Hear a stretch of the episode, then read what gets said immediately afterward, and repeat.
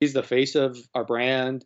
So like um so so she's around it every day and um, obviously I'm a part of that group, so like I see the same stuff that goes on, and and that's where it gets to the idea of like being pre like a, a premium quality product, right? Whenever you're doing anything, is that you want to listen to to your market, right? I mean, if, uh, that's all you ever really like like when I'm looking at say new products or anything else that I want to do in any type of brand, you you look to that mar- what the market first approach they call it, right?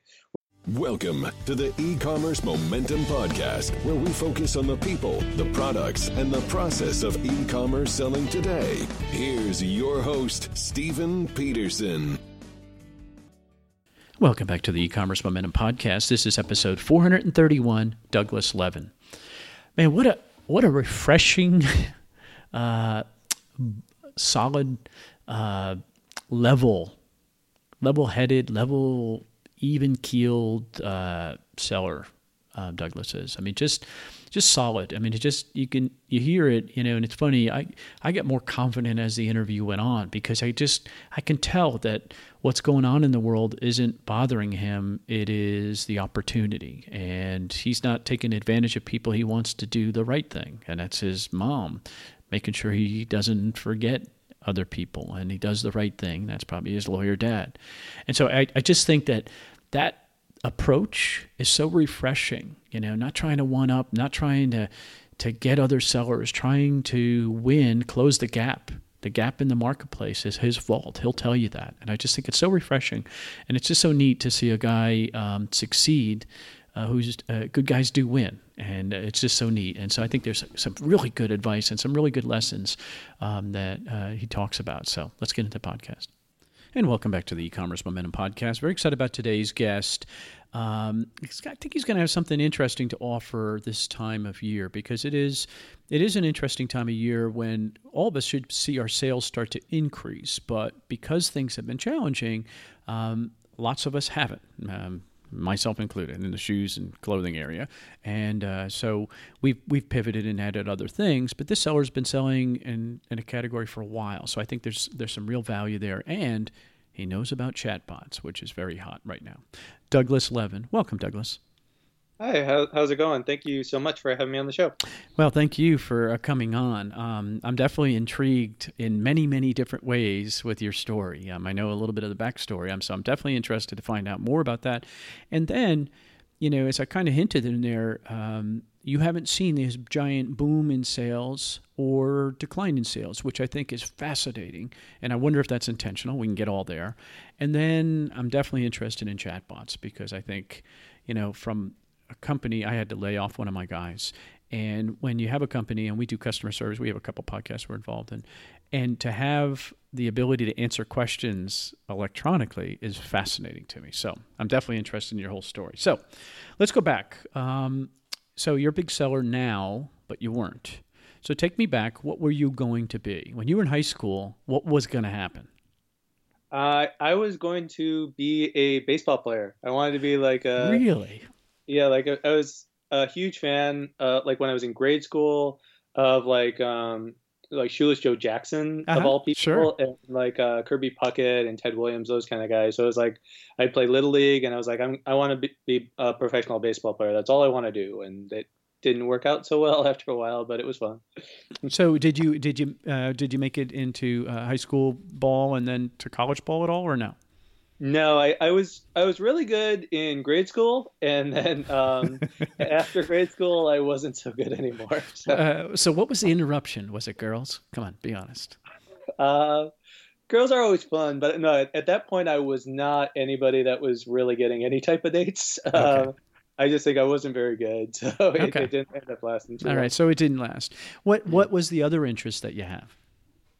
Uh, well, I mean, music has been a huge interest of mine. I think since uh, I think I started playing drums when I was 13, and uh, obviously before that, I was really interested in, in music, and I um, from there I just got to be my obsession, kind of for a long time. I was very thankful that neither one of my boys played the drums because I couldn't imagine listening to that in the house. How how, how were your parents with that? Um, they were amazing, actually. Like I. Hmm I don't think many parents would have been like mine were. Like I was, I remember I was like I was like 14 years old. I was in my first band, and like uh, they had me in the basement, and like I've got like people that are like ten years older than me coming over to practice, and I, I'm I'm like just banging away, probably sounding terrible, and and they were cool with it. They were fine.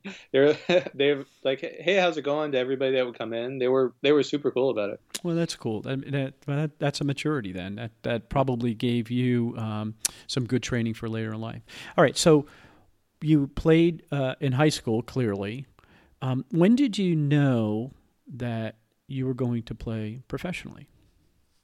Uh, I don't know if I really did. I. Uh, I yeah, I, I, I really thought, um, at, like everybody else in the world, when they're trying to learn something and they're like, especially like in the arts or anything like that, you're like, I'm gonna make it and I'm gonna be awesome and I'm gonna be playing in front of like thousands and thousands of people and make what five million dollars and all those amazing things. They're so, gonna have you on a shirt, right? You're gonna be right, like Kiss on a shirt. yeah. So, so so you think that's what it's gonna be, but um, uh, then you get into stuff and you don't really know. I mean, like I was in like original bands, like you're playing original music for years and years, and um, it was, and then just kind of out of, I think that and out of people I knew, um, somebody was looking for someone to like play in like a cover band kind of a thing. It was like live band karaoke, where like you're the backing band and people come up and sing. And that just kind of fell out into my lap out of nowhere. And then all of a sudden I was actually making money doing it. So wait, is this live karaoke? I've never yeah. heard of it. Never heard of such a thing. Now, wait, no, wait. There was a bar in Orlando I went to, and these guys played the piano. I forget what it was called, but there was a lot of drinking involved. I'll be honest with you. But yes. then it was people who were singing, and you didn't care because. But but I mean, live karaoke. I've never heard of such a thing. Is it yeah. still a thing now? Oh yeah, I think it still goes on. Um, uh, like I, I think I did it for probably what okay. like five to ten years. I was doing it professionally, um, and I just kind of eventually stopped because I was doing Amazon more. But um, yeah, like I think it's still going on. I still talk to some of the musician friends of mine that I was playing with, and like they still do it. Obviously not now, but um, uh, yeah, they. I know some guys who have been doing it for probably like 10, 15 years at this point. No kidding. All right, cool. I mean, that, that's got to keep the thrill. That's a passion, right? Music. I mean, that is that a passion for you?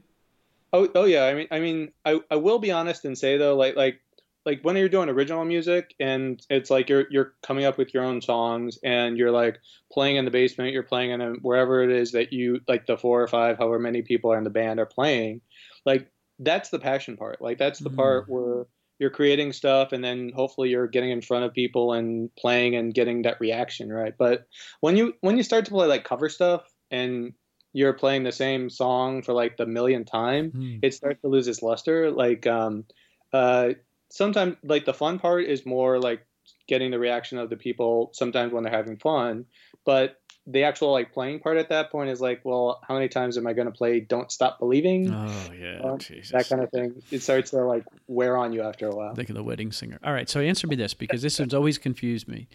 Country music. I like country music now for some reason. I really do. But I was so disappointed to find out the majority of them don't write their own songs.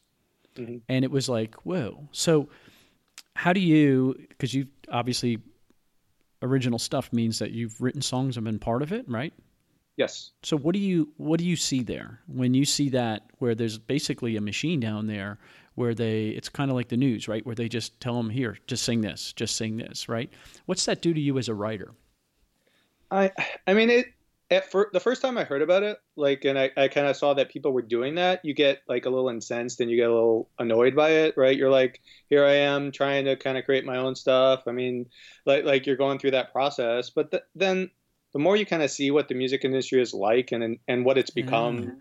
At, at that point, you're like, it's just part of the business. I mean, it's like, I mean, anything else that you're doing, like we were talking about, like on the business side, you start to see things that become apparent over time as you're doing it more. It's the same in music. I mean, um, yeah, you could be irritated by that stuff, but usually the people that get irritated and are like, "I'm not going to sell out. I'm not going to do whatever," um, they're not going to be in it. Like they're not going to. They just don't it. make it. Hmm. Yeah, yeah. And so you ultimately have to make that decision of like, well, what are you going to do? I mean, are you going to keep at it and then you're going to deal with those types of situations? Like, like I mean, I, I know at one point I was trying to be like a session drummer, which basically meant like it was the same kind of deal where like band would like hire you to play on their record because their musicians basically sucked. And then um, you would you would go in for like a, a, couple hours play your stuff and then you'd be done and you get paid. And um, uh, like if i was to think about that from the musician standpoint when i started i'd be like that just sounds weird. Like i wouldn't want to do that. But like as you do it like longer it's just it's part of the deal and okay. like hopefully you get better and that's what you do in some ways. Okay. No i've always wondered that because i was i was definitely a little because you hear the guy's dog died and his truck broke down and his wife and then you're like wait he not even he didn't have a dog. He didn't have a truck you know and you're like wait what? So anyway all right. Always wanted to know that. It has a lot to do with amazon i'm i'm confident at some point.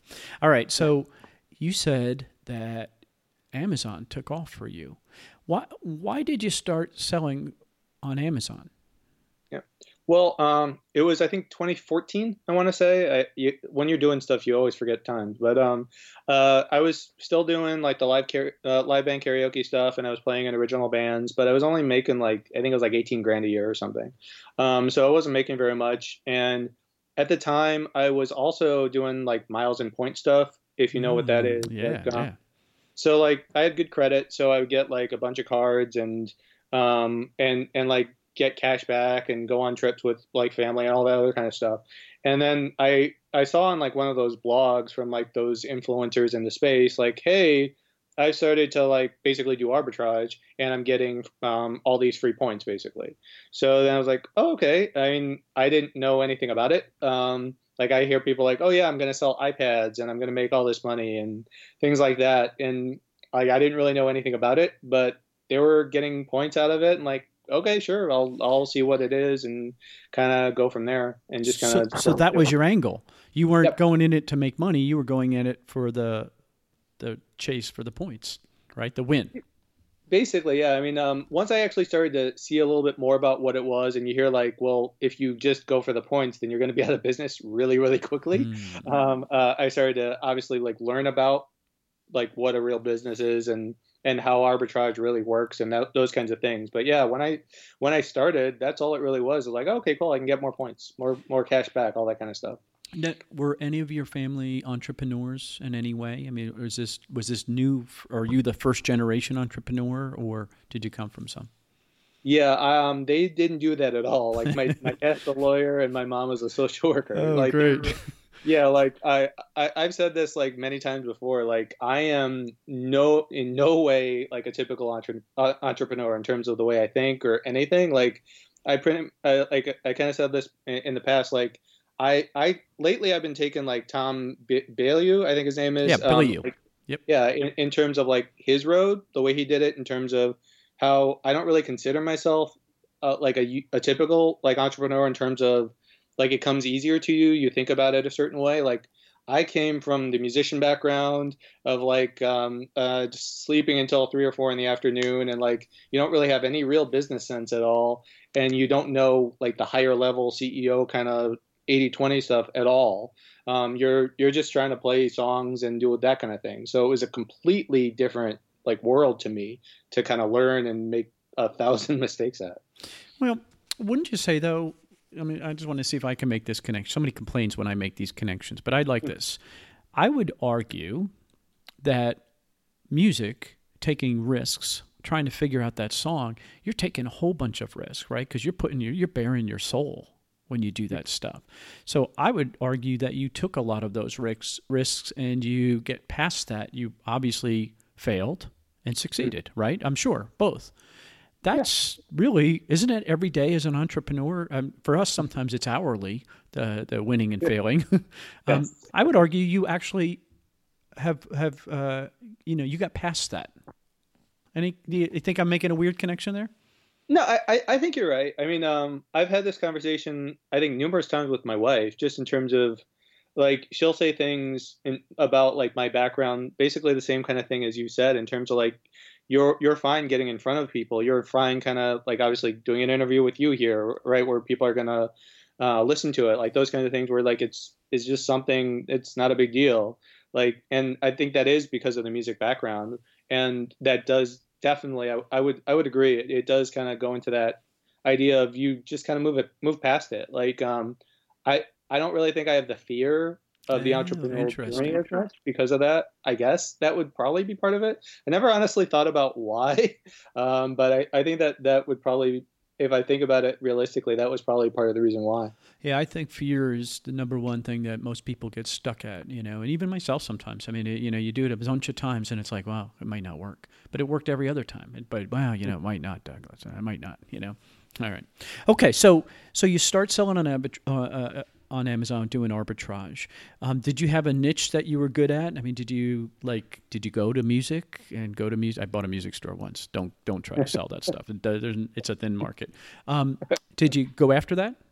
Uh, no, no. I um, I did not really know much in terms of arbitrage at all. So like, um, I think I, at the time I was just trying to ask friends, ask like doing all the stuff on Facebook, like those five million Facebook groups that everybody's a part of, Mm. trying to like network and make connections and all those kinds of things. And um, I, I, I think probably initially I looked a little bit at music, but I'm like, I, I know how that works in the music scene, and I'm like, yeah, I, I don't know if I'm gonna really work at that. Like, I don't know if I can get the price, like the buy low and sell high kind of stuff. So, I, I didn't really have a niche. I mean, it took me a really long time. Like, even when I started doing wholesale, I didn't have a niche. Like, until I went to private label, that's that's when I finally niched down. But Hmm. yeah, arbitrage. It was basically, can I make some money off of this? Um, okay, sure, I'll I'll try it.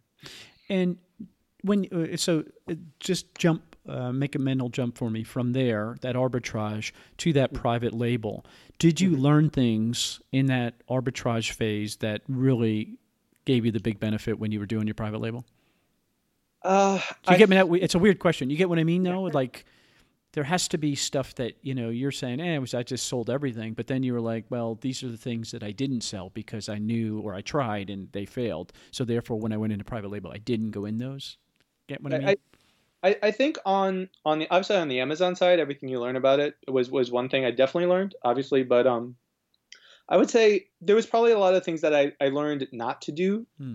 um, like in terms of the art, like from the arbitrage side to the private label side. Like I was specifically looking at what arbitrage sellers do, like um, in terms of how they might want to buy products right that are at Walmart on clearance or or that are bestsellers and like like they're looking for that specific type of product. So like I would think about that that thought process that they're going through and try to do the opposite more when Oh, I'm going. give me an example. So uh, everybody's going in and buying. Let's face it. To- let's use toilet paper. Right, great time for Mhm. that.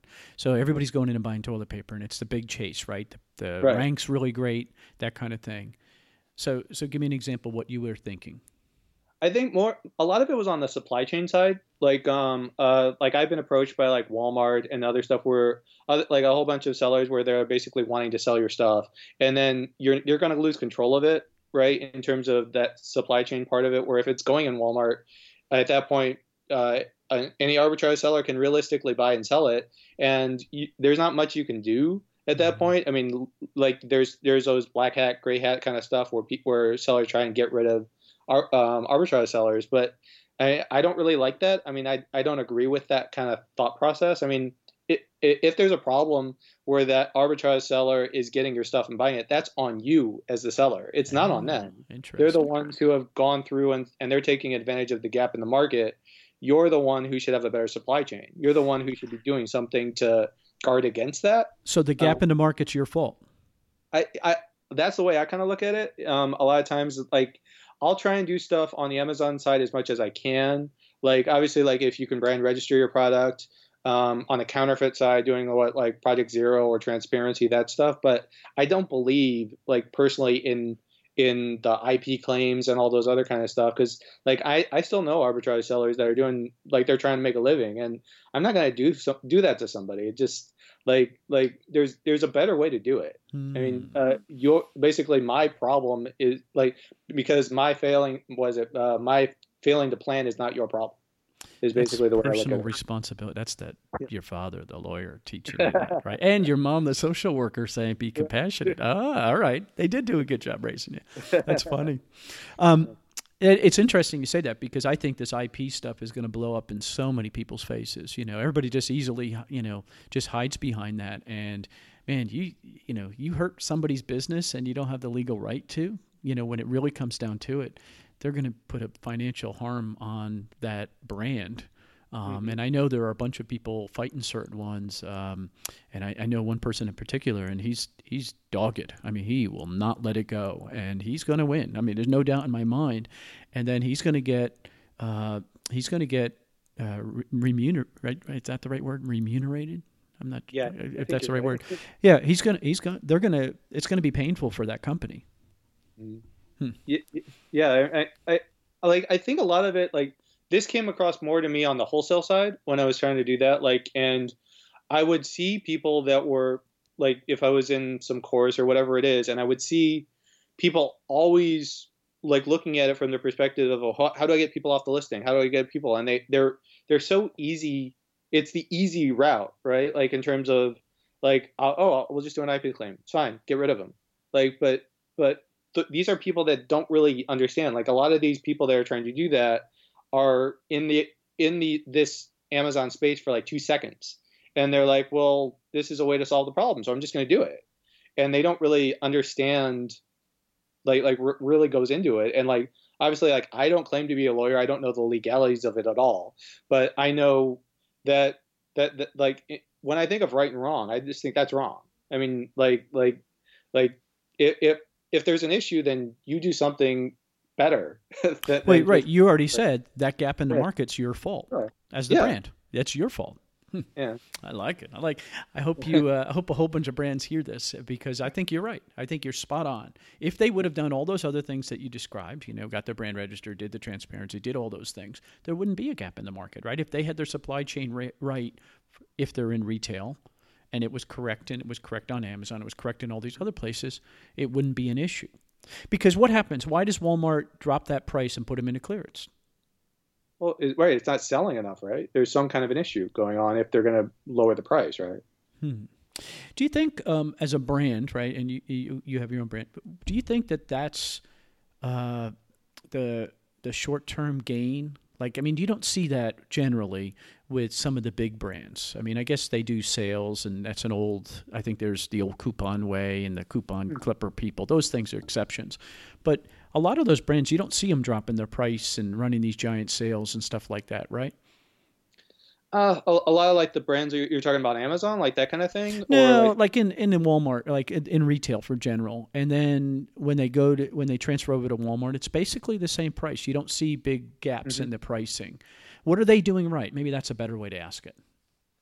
uh, like like like the those brands that are kind of like just on the like that I see every day. I think. I mean, they they know their customer, right? I mean, uh, Mhm. like like anytime I'm thinking about marketing in general, I mean, they've got they've built up some kind of system. Uh, they they know. Well, I, I think it's usually the three foundational pieces that always come down to anything that I always look at. I mean, I, uh, knowing your ideal customer, right? Um, knowing your brand values and knowing your competitors.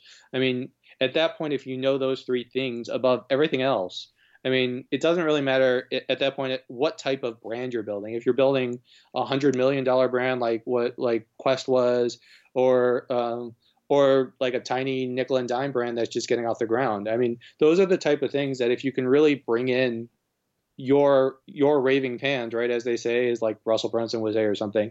Um, at, at that point, that's when they start to have brand loyalty. I mean, if you look at like say Apple or something, they they know their ideal customer, right? They know that you like they know their competitors and they know all of that stuff. Where they don't really discount their stuff. They if you're trying to build your brand as basically price based and more of a commodity, then that's where it ultimately is going to lead to your death. I mean, mm. like you're having to put in those discounts all the time because they don't like your actual brand and they don't like your product. All all you have to compete on is price. And at that point, the only person that ever wins is the customer. You're never going to have any real long term success if you go that route. I think of uh, a lot of brands that I, I remember this story. Oh, I forget which company it was, but it was a lawnmower company, and their big thing they were going to make it big when they were selling their lawnmower in Walmart, for example. And Walmart just beat them up and beat them up and beat them up. And the only thing they could do to drive down their price, because that's what Walmart did, is they want to make it affordable for the every person, is they had to thin out the metal. They had to cheapen so many things to get their costs down. That because they kept driving them. Get the cost down. Get the cost down. Here's your margin you're allowed to make with us. If you can get your cost down and it can fit within this this set of uh, parentheses will do. You're going to sell zillions of them, and um, they eventually took their product from Walmart because they lost their loyalty. Everybody said this thing's a piece of junk because the metal would. I mean, it just didn't last, and they ended up pulling back away from there because they realized that's not their customer right? That's not their customer. And so therefore all they did was disappoint people, lose their identity and blah blah blah. Now that company still survived. I forget what the name which one it was, but it was a good example of what could happen with what you're saying here, right? Know your ideal customer, know your brand values and know your competitors. Um, your ideal customer, is it a Walmart customer? I don't think so. Hmm. Um, I, Interesting. I, I I usually want us to be more of a premium product. I and I know a lot of times like like I will say like my wife is a Walmart customer. She that's uh uh without hopefully like for uh, convenience or price. What? For convenience it, or price? Hers is about price. Okay. I, I know that, that's what driven. she's about. Okay. Yeah, like she's usually more she's very frugal in terms of everything. Um, whereas I'm usually the type is looking at like if if I'm do, like if I'm going to buy something, I want to buy something that's going to last longer. So I'm willing mm. to pay a premium if it's like the what is it the the true cost of cheap? I think is what they say, right? Um, I look at it from that perspective. If I'm going to have to buy the same thing that's five dollars cheaper three times, then I'm going to be spending more anyway. I just want something that's going to last longer. Um, so I t- I'm more look at from that perspective, and I think well, she's more of the ideal customer of our brand in a lot of uh, levels. I'd say more in terms of what we're trying to market towards. It's not really the Walmart type of mentality. It's more, I guess. I mean, if you think about Amazon, they're more convenience and they're more um, uh, about the, the well, it, it's it's the cost. But when you actually are on Amazon, it's especially now, it's not really the cost. It's just more about the convenience factor. Yeah, hundred um, percent. So, so that's kind of how we how we how I, I look at our brand specifically. So so for you, because you're dominant on Amazon, it is. Um, I'm, I'm, saying that you're dominant. I don't know that you're uh, you're okay. dominant. I mean, you sell on multiple channels, but what, is Amazon or Shopify your biggest uh, sales channel? It's still Amazon. I mean, um, uh, Shopify is number two right now. Okay. Uh, but we're, we're doing everything we can right now in terms of building up our customer base and and and those aspects of it. Obviously, chatbots are a part of it. Um, in terms of uh, um, getting our own customers, and and we're still getting sales obviously off of Shopify. It's just it, uh, it's when Amazon is Amazon, um, you understand that that's going to be your dominant sales channel for a long time. So you just kind of do it as it is. As a marketer like yourself, how do you think differently then? Because obviously your goal you know you want to keep all your revenue right you don't want to pay all these extra fees and you don't want to have to send in extra inventory you don't have to deal with the nonsense right there's you got the same challenges everybody has them how, how do you, as a marketer, then try um, in these trying times to take advantage of that? Right. Well, I, I will, I'll admit, like, um, we've actually kind of gotten lucky in some ways. Um, like, you chose the right category. Let's tell yeah, people what category you're in. Go ahead. Uh, so, so we're in grocery and health and household. So that, that kind Come of on, man! You didn't get shut down. You didn't get everything else. yeah, it's still going all right there. Hey, but, uh, hey! Even a blind squirrel finds a nut. Remember that. but uh, uh, I kind of lost my train of thought there. I but, uh, know we lost it, but we were talking about I was talking about how you how you take advantage of the marketing right now to really to like you're saying build your brand, build that customer base, build that repeat customer would yeah. be awesome. Hmm.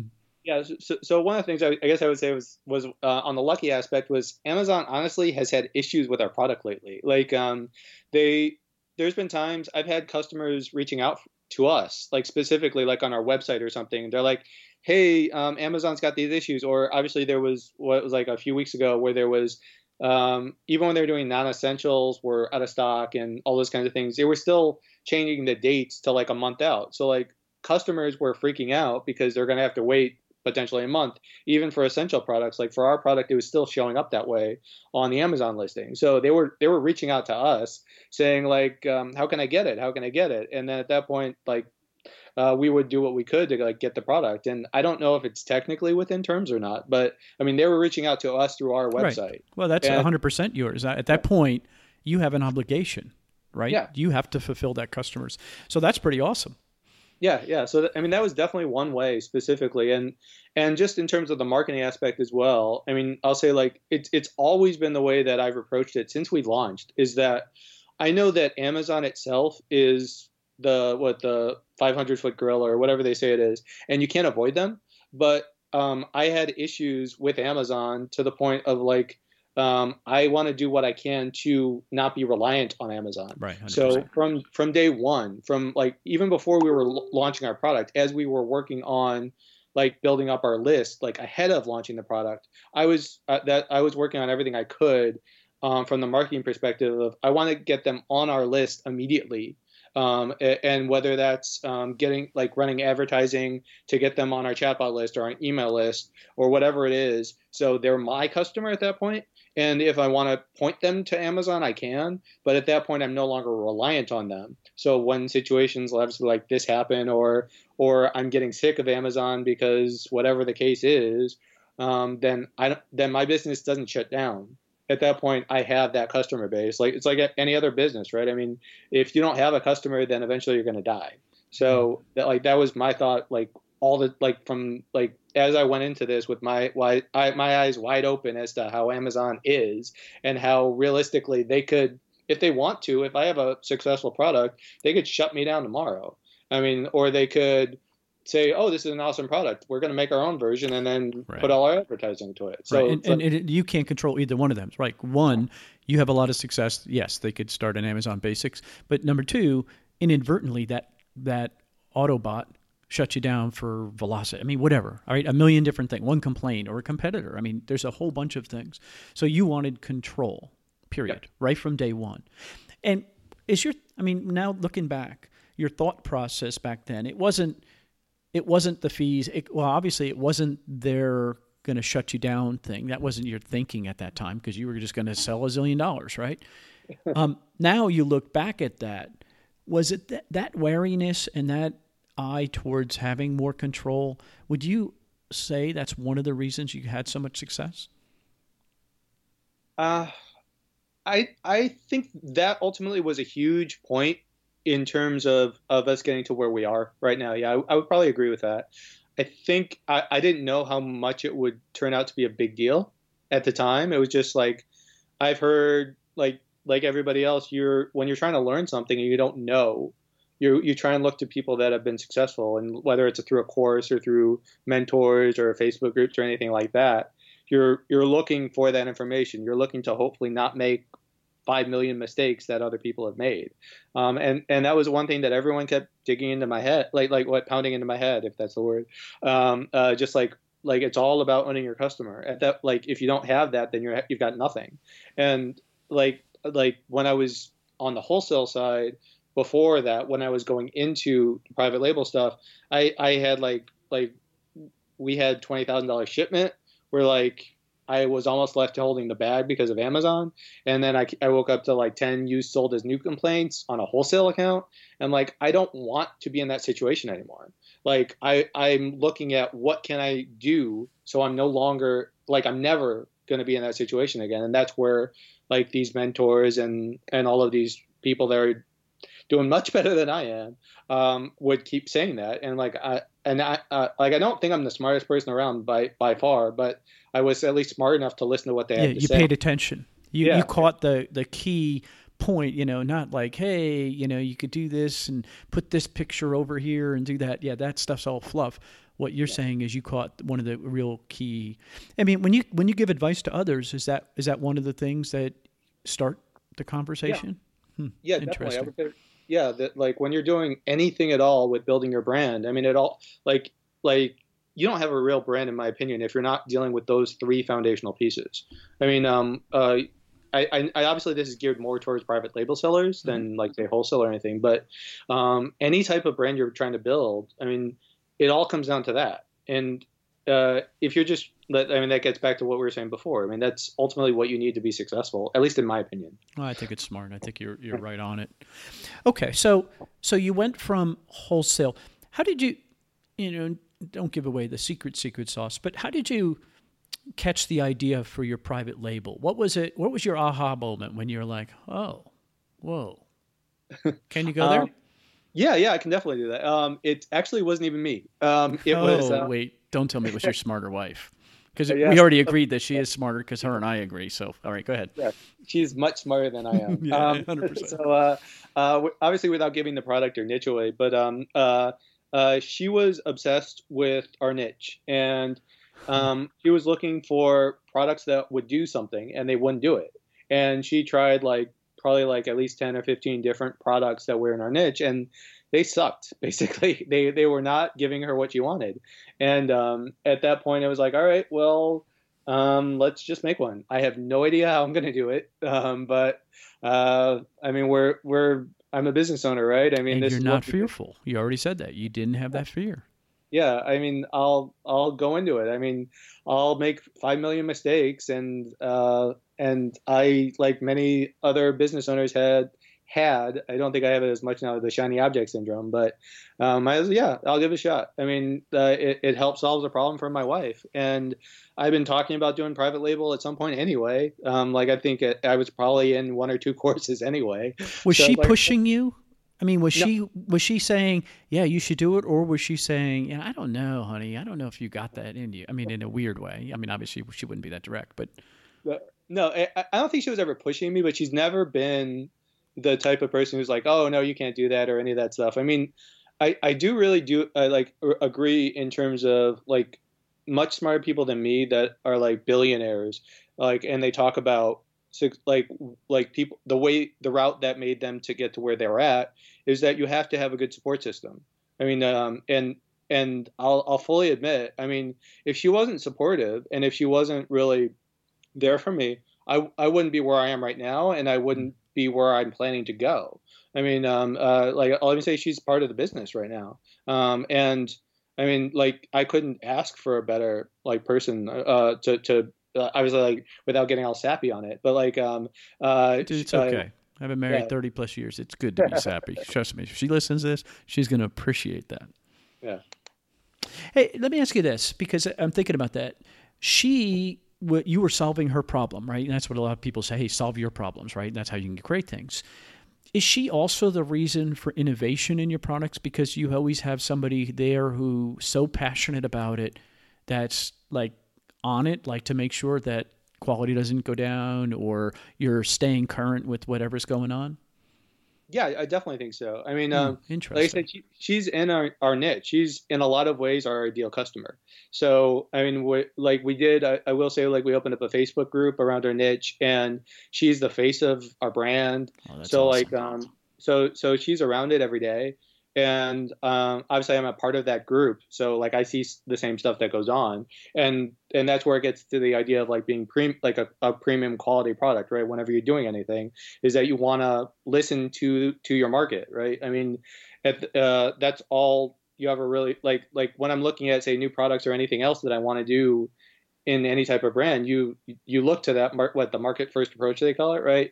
Where you're, it's like, well, well, what kind of products really do work? Like what like what issues are your ideal customer having and and obviously we're lucky enough at this point that we have a group of people that we can talk to and we can get their their their problems and and obviously you would hope like their fears and desires and all that stuff and and and hopefully solve those problems but i mean that's obviously where it starts right I mean, and those customers can talk to her, the owner, yeah right? yeah I def- mean, that's a how how big of a deal has that turned out to be?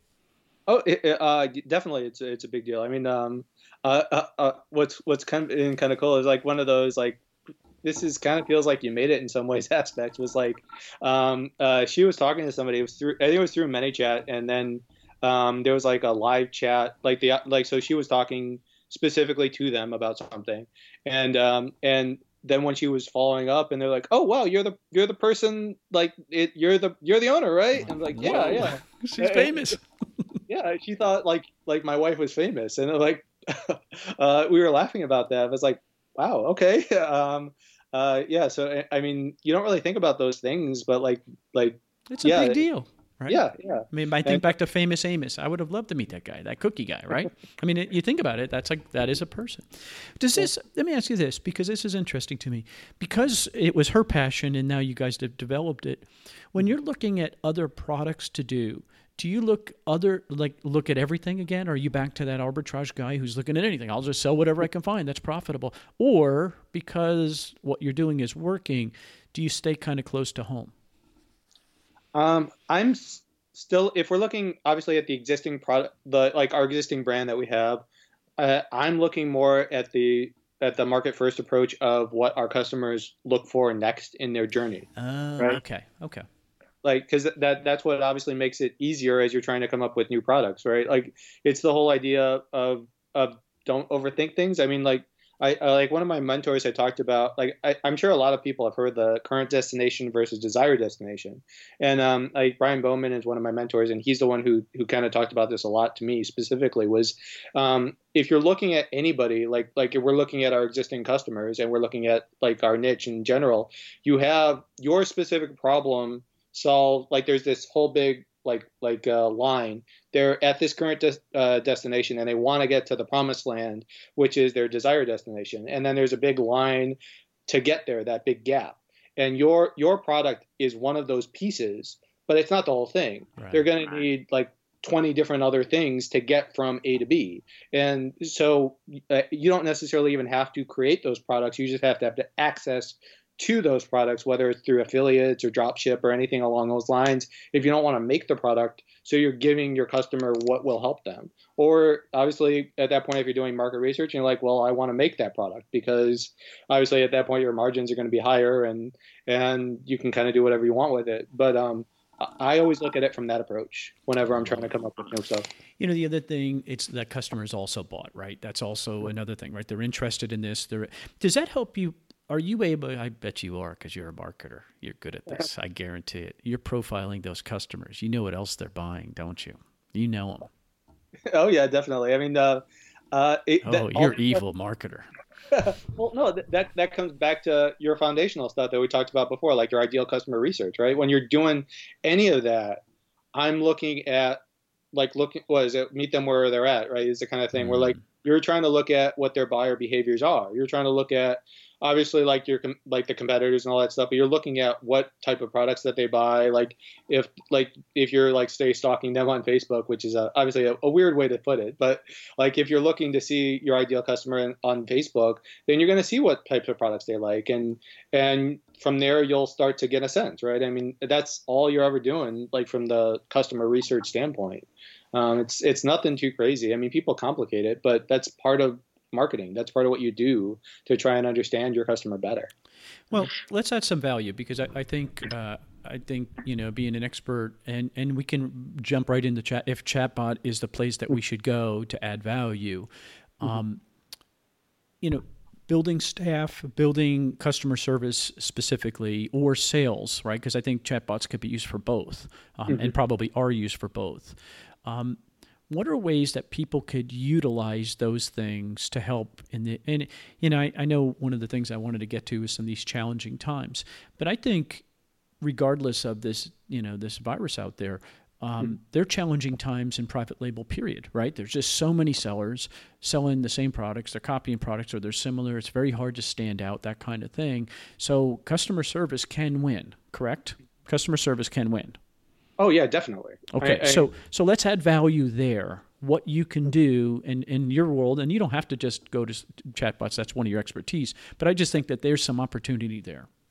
Yeah, oh, definitely. I, I mean, the, the easiest thing to do to start would probably be like, this is something you can get done in like five or 10 minutes, honestly. Is like, obviously, this works if you're building a brand, so it's more geared toward the private label side. But if you're doing, say, wholesale and you have more of an exclusive relationship or something along those lines, or you're you're trying to give a value add to somebody, Or you're brand managing. A lot of people Yeah, brand yeah. manage. Yeah. yeah, yeah, that as well. Um, uh, a simple thing you can do like today that takes you like five ten minutes is is set up a ManyChat account, connect it to their Facebook brand page, uh, connect it to their website, and then like set up a contact us section, like like part to your flow. Like simple. It takes like no time at all. Like you don't really even have to know like tech to do it. It's basically you're setting up ManyChat and then you're clicking a few buttons, you're connecting it to those different platforms, and then you're going to write out a, like a message basically, and then you write a response so that you it puts you in con- puts the customer in contact with uh, either you or somebody else that would be like a customer service rep. Uh, like it's very simple, takes like no time at all, and now this gives you access to your customers, right? And and and now like obviously it's magnified a thousand percent with what's going on now, but it's been happening anyway. The idea that customers want to talk to the brand immediately with any type of issue that's going on, and if you can put something in place now um, where they can talk to you. At that point obviously you you start to own that customer immediately but you can have that dialogue with them. You can start to figure out what problems are ahead of time. Um, like we talked about before you can start to uh, obviously another thing that this feeds into is the idea that you can come up with other products. Like if you're stuck like I would say this is another thing you can do based off of that as well. If you're kind of stuck right now where the inventory is not being put in, um, you can take that research that you, you're basically getting for free from these customers and start to come up with maybe some info products that you can start to to come up with around your niche or around your brand where it's not going to cost you much or maybe you want to create some content or whatever it is where it's going to still help them solve their problems. And you can whether you're going to sell it to them or give it to them as some type of free lead magnet it's gonna it's starting to build rapport with your customer and potentially could bring you some revenue and some profit, right? Because at that point, it doesn't cost you anything to ship or or deal with the cost of goods or anything along those lines. It like all it literally cost you is is the time to make it, or if you were to outsource part of that process of making it, uh, in terms of the physical words and the images or anything like that to solve their problem, and then to send the email or to send the the, the messenger uh, flow or whatever it is. I mean, uh, that that will have a, a big uh, return on your investment right there. You, you basically created an AI relationship. I mean, it, yeah. it is it's a weird thing, but you I asked a question, you actually answered it, whether it was you or not. You actually answered it. I, how about this? I want to ask this question: Have you found, and, and maybe now is a weird time to ask it, but repeat customers through because you established this relationship through your own stuff as opposed to repeat customers on Amazon, for example. Have, can you even can you even see that? I don't know if there's a way to see it on Amazon. I guess if you captured the customer data and then looked at it over time. But I'm just wondering. I mean, obviously, you must see a repeat customer with your own stuff on your Shopify store, right? Logically. Oh yeah, yeah, definitely. I mean, right. so um, that that uh, you can track. Oh yeah, easily. And, Any uh, guess on the Amazon side, or have you been able to? I mean, you know, is there has there been a benefit? Maybe that's a better way to say it. uh, I think so. I mean, um, obviously, like if you're doing, uh, I think that, didn't they change it on the subscribe and save level where it's, uh, I think now it's brand registry. I think right, but it used to be yeah, that well, you, can't really see it. You used to be able yeah. to, yeah. Yeah, but but we, we have brand registry, so so I mean we see it on our side.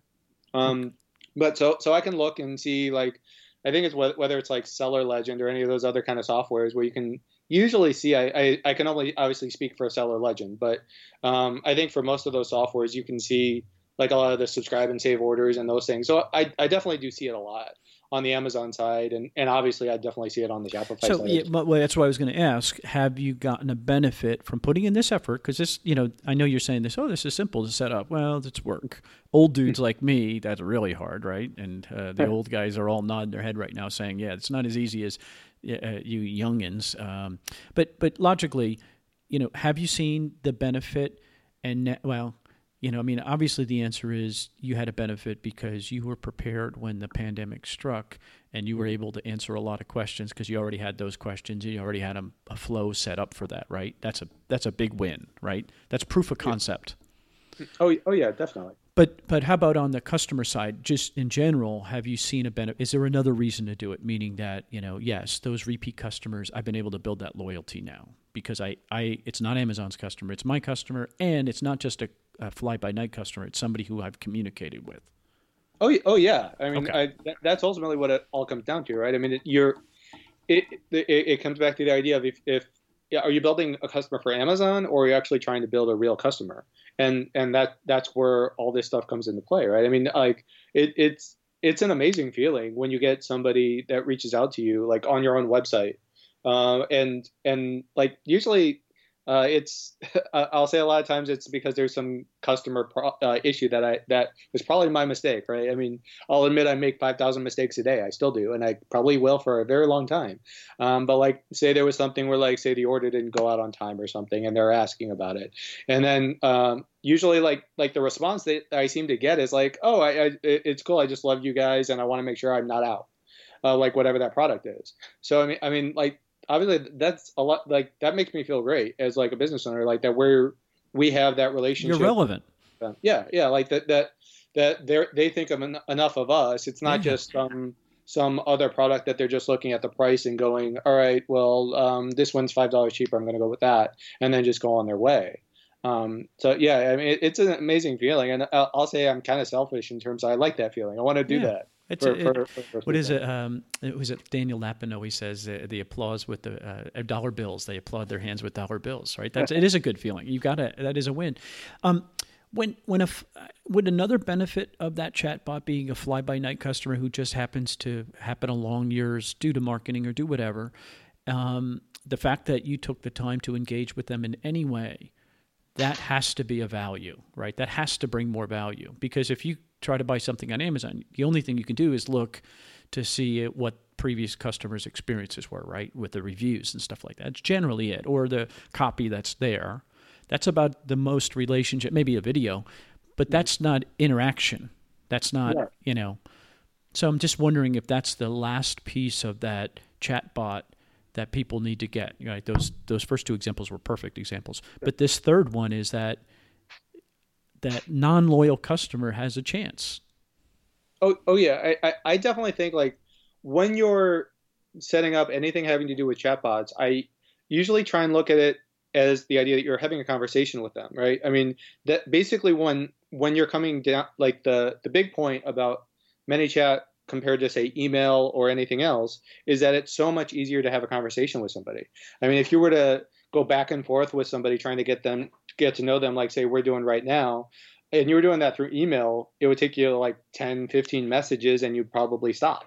But it with with chatbots specifically when you get somebody into your your flow for the first time you can now start to ask them questions. They can start to learn more about you as a brand and what product it is that you're trying to sell and all of those other things where it helps to uh, put them more at, at ease in terms of like whatever your your your propositions are or or whatever makes you, you your product better and and at that point it gives them a, a more informed decision as to whether it's going to be the product for them or the brand for them and it, it just makes it so much better at least in, in terms of my opinion in But terms it, of it's honesty too, right? You have to Yeah. be honest in those answers, right? You know, is that that that reassures because I get doubts, right? And you're answering those questions. So you're tracking them over time and you're just answering them, right? You're just building that bank of eh, the old Zendesks of the past, right? Right, and, and that's ultimately where, like everything you're doing is a, like, it goes back to the idea of data, right? I mean, everything you're doing is is usually data based, and you're looking at like what problems are people having, right? If if they if they don't like your product for whatever reason, they're going through it and then they're turned off because of something you said, then that's where you've got to go back and look at it from your your your brand and product perspective of I'm doing something wrong, right? And and and that's a lot of what like the chatbot stuff does is like you now have a relationship with that potential customer and from there you, you start to learn obviously you would hope you would learn um, at, at, like what what stuff is coming out of that and are they having a positive experience with you or are they having a negative experience and I'll admit we've we've had our fair share of negative experiences too. But And then you've it- made decisions based on that? Uh, yeah, and we've definitely changed a lot of our Nice. our processes on the brand based off of that. I mean, it's it's ultimately what you have to do. I mean, if there's a problem and you don't fix it, then you're not going to be in business for very long. I mean, you have to listen to what your customer tells you. Love it, dude. How do people, you know, if they're interested in this, because there's a whole bunch of people that are going to be like, "Ooh, this is cool." How do they? I mean, do you do you have uh, info on this? Do you teach this stuff, or what do you do? Yeah, yeah. I so- honestly don't know. yeah, so so I, I can say that anyone that's listening to it um, that wants to learn more, like say about chatbots or marketing, uh, you can definitely like contact me uh, at Douglas Levin on on Facebook. I've got a, like a free cheat sheet um, in terms of like ways to kind of uh, take control of your e-commerce income. And I'm also working on a course that should be released soon. And I've also got a uh, like a social media channel like on YouTube, uh, Morning Marketing Machine. Um, uh, and uh, yeah, if there's any other way I can help too, I mean, definitely. There- there's some free content out there, right, for people who want Oh, to yeah. dip their toe in. And and I agree with you. I think the the easiest thing right away is, hey, contact me. Um, you know, and it's just a simple little little bot. I mean, that just makes perfect sense. All right. you have taken us through. You've you've obviously uh, you know you're having some success, right? You've you've hit that that big uh, that uh, good size seller level. Mm-hmm. Um, is this as far as you go, or do you see a limit in what you're going to be able to do or want to do um, oh. with your brands and your businesses? Oh, not not at all. I mean, um, that's I'm, pretty cool. Yeah, I, I'm I'm always at this point. I'm looking like ahead. Like um, a lot a lot of the people that I've been like I respect and that I look up to, um, like I follow in in terms of what their thoughts are and and like it, this kind of gets back to the idea of, of mindset because I'm a big proponent in terms of like mindset, how it honestly changed my life um, in terms of that aspect. And and I look at um, like I look at goals like in the future of where I want to get to.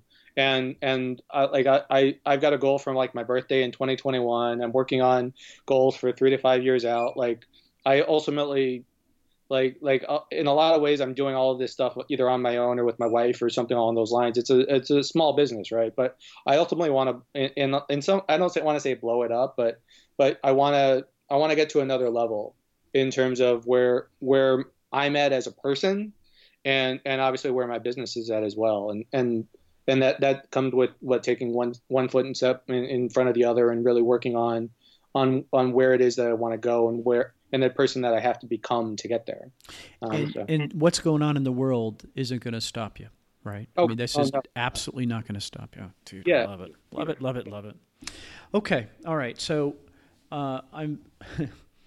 I, I, knew this was going to be a good interview. Somebody mentioned you got to do it. Um, no, I think it's exactly right. I, I, already got that title: that know your ideal customer, know your brand values, and know your competitors. Those three things are what's driving your business. Plus, marry up um, as you and I both did. That's always a plus. Okay, so the best way to get in touch with you for more information is Douglas Levin, uh, Facebook contact. I'll put that out there. Um, dude, I'm very. Uh, it, I mean, it's it's a very cool story. I can't wait to see where you go. Very very cool. Thank you so much. I wish you nothing but success. Yeah, thank you so much for having me on. It was it was such a great pleasure to to be here. Man, what a great guy! Um, which is a cool story. Um, just just neat to see again somebody succeed and doing it the right way and not blaming anybody else and owning owning the gap in the market. It's his fault.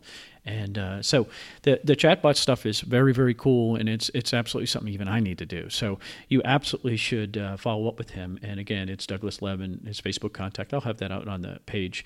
But um, know your ideal customers, know your brand values, and know your competitors, and then make decisions based on that. Just solid solid advice. E-commercemomentum.com. E-commercemomentum.com. Take care. Thanks for listening to the e-commerce momentum podcast. All the links mentioned today can be found at ecommercemomentum.com under this episode number. Please remember to subscribe and like us on iTunes.